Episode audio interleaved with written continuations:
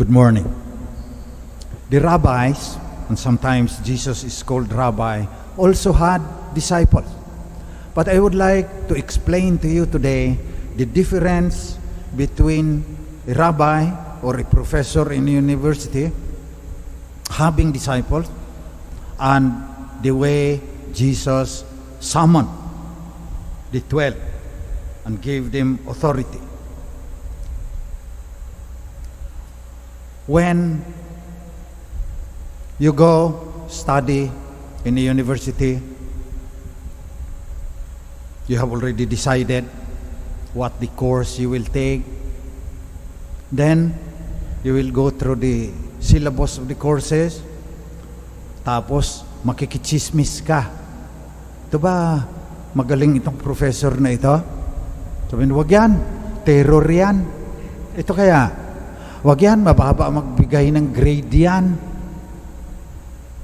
Tapos, pipiliin mo na yung angkop para sa iyo. Sa pangangailangan mo. Gusto mo ng madali, ay wag kang pumili ng professor na demanding. Okay? Pangalawa, kadalasan hindi mo nakilala yung professor mo eh. Hintay kayo dyan, on time, papasok siya, le-lecture siya dyan, differential calculus, integral calculus. Tapos lalabas na. Bibigay ng test yan. Halos hindi mo na makikilala. Pambihira yung mga professor na nakakaibigan mo. Minsan ayaw din nila eh, dahil baka makulayan na lagi kayong lumalabas, tapos baba naman ng grade mo, tataasan niya dahil nakakahiya naman. Kaya parang walang personal relationship. Ang ideal pa nga, wala kayong relationship talaga. Nakatuon doon sa pag-aaralan mo na calculus. Pagkatapos nun, tatapos ang semester, nabigyan ka na ng grade, eh, hindi mo na makikita yan. Ganon din sa mga rabay. Pipili ka ng rabay, makinig ka. Noong panahon ni Jesus, to, parang maganda to. O susunod, disciple ka na niya. Kinig-kinig ka dyan. Ang pag-aaralan ninyo yung law ni Moses. Pakinggan ninyo ngayon ito dahil para sa inyo ito. Kasi kayo, disciple din. Hindi lang yung mga madre, mga brothers, mga pare, lahat ng nabinyagan, disciple ni Jesus. Ano ngayon ang pagkakaiba? Nung mag-aral ka sa university at yung pipiliin ka ni Jesus. Ando na kaagad. Pinili. Yung mga estudyante, sila ang pipili ng professor. Ikaw, pinili ka ni Jesus. Sinabi pa ng Diyos, sinulat ko yung pangalan mo in the palm of my hand. Nakasulat pangalan mo dyan. Makalimutan man ng ina, yung kanya anak. Kasi meron ngayon, nag-aabortion eh. So may mga ina, nakakalimutan, pinapatay pa nga yung kanilang mga anak. Sabi ni Yahweh, ako, hindi kita makakalimutan, sinulat ko yung pangalan mo sa aking palad, tinatawag kita. So sa halip na ikaw ang pipili, pinili ka ng Diyos. Ang pangalawa, kalkilos ang pag-aaralan mo pag nag-i-engineering ka. Dito si Jesus ang pag-aralan mo. Yung buhay niya ay dapat maging buhay mo. Iba yan kisa university. Yan ang gagawin mo bilang alagad, bilang disipulo. So yung pangungumunyon mo, yung pagrorosary mo, tulong yan, mga tulong yan. They have no value in itself except makatulong sa iyo na makilala si Jesus. At yung buhay niya, maging buhay mo. Gaya ng sinabi ni St. Paul, I live now, not I, but Christ lives in me. Si Jesus na ang nabubuhay sa akin. Ang layo niyan, kisa nung disciples sa mga rabbi, ang layo niyan doon sa mga estudyante sa university. Walang pakialam ang professor sa buhay mo, wala ka rin pakialam sa buhay niya. Ito, inuutusan tayo ni Jesus. Pag nabinyagan ka, ang pangunahin mong tungkulin ay yung buhay ko, magiging buhay mo. Para masabi mo rin, kagaya ni St. Paul, I live now, not I, but Christ lives in me. Napakahirap niya gagawin. Walang summa cum laude dyan kasi lahat tayo mga makasalanan.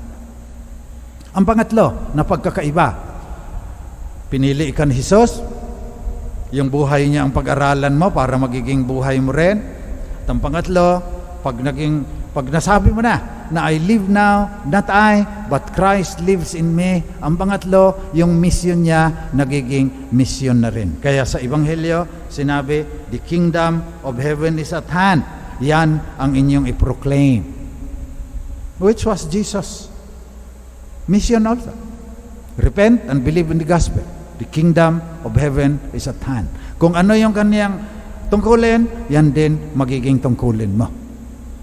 Kaya ina ka man ng tahanan, may asawa kang mabait, ano man ang nagiging problema mo, madri ka man, lahat tayo, ganito ang gagawin. Pakinggan ang pagtawag ni Jesus because He summons us sikapin na yung buhay niya magiging buhay natin. Kaya yung kaniyang katawan at dugo binibigay sa iyo. Spiritual communion lang sa marami ngayon, ganon din yan. Pinapalakas ka sapagkat mar- marupok tayo, ang hirap noong sasabihan kang yung buhay mismo ng banal na diwa, yung divine word, was made flesh, magiging buhay mo, napakahirap niyan. Mga santo lang ang nakakagawa niyan. Pero subukan natin sa abot ng makakaya ng ating sariling karupukan. Pagkatapos, yung mission nga natin, doon din. Sa pamilya mo, sa kapitbahayan mo, sa komunidad, barangay mo, doon mo ipapahayag na yung kaharian narito na. The kingdom of heaven is at hand. Poproclaim mo yan sa context mo na may COVID, naka-face mask at saka shield pa tayo lahat ngayon. Hirap ng ekonomiya, mas mahirap pa yan sa mga darating na panahon. Laki ng utang ng ating bansa. Bawat isa sa atin, 91,000 ang utang. Yung 110 million Filipinos, bawat isa dyan, 91,000 pesos ang utang, pati yung mga bata, nakapabanganak pala. Pagkatapos darating pa yung climate change. Nababago natin ang panahon dahil sa usok na binuga ng ating pabrika at mga sasakyan, hindi tayo nag-iingat, ginahasa natin si inang daigdig sa pamamagitan ng ating pagkagahaman at pagwawalang bahala. Iyan ang konteksto ngayon ng pagpapahayag na ang kaharian ng Diyos ay narito na. Na gusto ng Diyos maghari sa puso ng bawat tao. Kaya sisikapin mo yan, lalo na sa mga mahal mo sa buhay. Sikapin mo na magbago ang buhay ng mga tao alinsunod sa kaharian ng Diyos. Eh, lagi nating dinadasal, mapasa amin ang kaharian mo. Yan yung mission mo. Pahayag mo na yung kaharian na yan, narito na. Sundin ang loob mo dito sa lupa para ng sa langit. Yan yung ubod ng kaharian ng Diyos. That is the core of God's kingdom. That God rules over the heart. Ano ibig sabihin ng rules over your heart? Yung pananaw ng Diyos. Magiging pananaw mo. Yung worldview niya. Sabi rin ni St. Paul, have in mind yung mind ni Jesus Christ, yun din mind mo. Yung heart ni Jesus Christ, yun din ang heart mo. Yan yung thy kingdom come, thy will be done on earth as it is in heaven. Kaya, pasalamatan natin ngayon sa misang ito, ang Panginoon na may gawa ng langit at lupa. Pasalamatan natin na tinawag tayo. Sinulat yung ating pangalan sa kanyang kamay.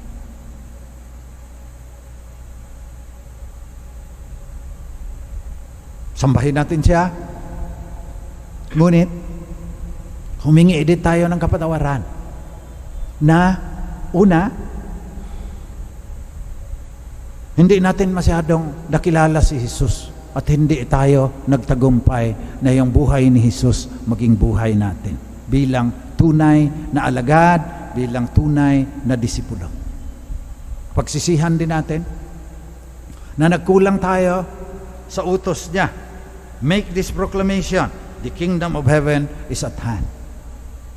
Pagkatapos, sa pagtanggap natin kay Jesus, His body and blood, spiritual man o actual, physical, hilingin natin ang lakas ng loob na masunod natin itong ating misyon to proclaim that the kingdom of heaven is at hand.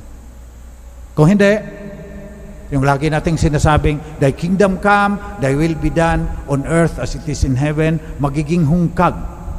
Magiging mga katagang sumasalimpapaw lang sa impapawid, hindi nakakalanding sa katotohanan ng ating buhay.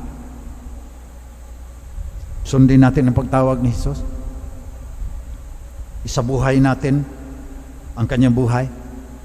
Yung puso at diwa niya, magiging puso at diwa natin. Pagkatapos, sundin natin yung kanyang iniutos na ipahayag na ang karian narito na.